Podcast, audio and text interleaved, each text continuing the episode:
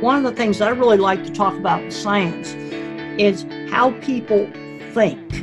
I'm a total visual thinker. Everything I think about is a picture. I am a tapestry thinker. See, I love the idea that in science you go really deep on something. Like I go really deep with understanding mosses that live in the canopy. And I don't want to lose that depth and that particularity of understanding those mosses. Um, and I don't think an artist wants to lose the depth with which he or she can create an oil painting of a tree or a forest. But when you put those together, when you weave those together, when you provide a loom that can hold both the science and the art, I think you come up with a different image than one could do without the other. Scientists need to find uncertainty and doubt. They need to find that comfortable place where they know they don't understand. If you sit in that space long enough, the answer comes.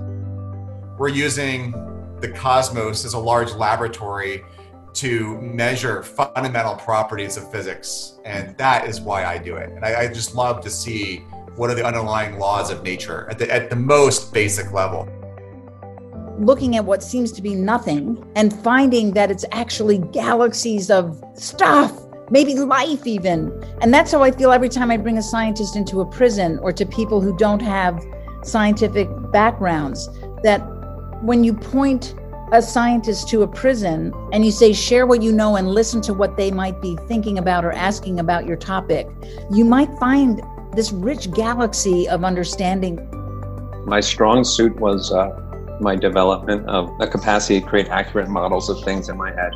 Got to deploy the satellite absolutely reliably. You know, and you've become right. the expert of the world. I couldn't believe your client list. Well, thank you. You're launching these things for everybody because your stuff works. I'm very concerned about some really creative, really good students just getting screened out. And a lot of the visual thinkers for thinking up the really innovative ideas are uh, playing video games in the basement. Maybe they have an autism diagnosis or some other diagnosis when they ought to be end up like you doing something really cool. Amen to that. Well, and I think that one thing that we haven't done well as a society is communicate to young people how much creativity and actually do-gooding is in the world of engineering and STEM. That, you know, we, we talk about if you want to help people, you have to be a nurse, or you want to help people, you have to be a human rights lawyer. But the amount of impact you can have as an engineer is exponential. Apollo 11, this is the launch operations manager. The launch team wishes you good luck and Godspeed. Uh, thank you very much. No, it'll be a good one. You know, you look at something like going to the moon. Why was this important? Well, every school kid was turned on to that and wanted to study science. The most fun stuff I've ever done is sitting around with guys who are trying to figure out how to build something, how to invent something that's solving problems. You just mentioned the key word fun. Yeah. We can get people to realize that this is a whole lot more fun than a video game. Absolutely.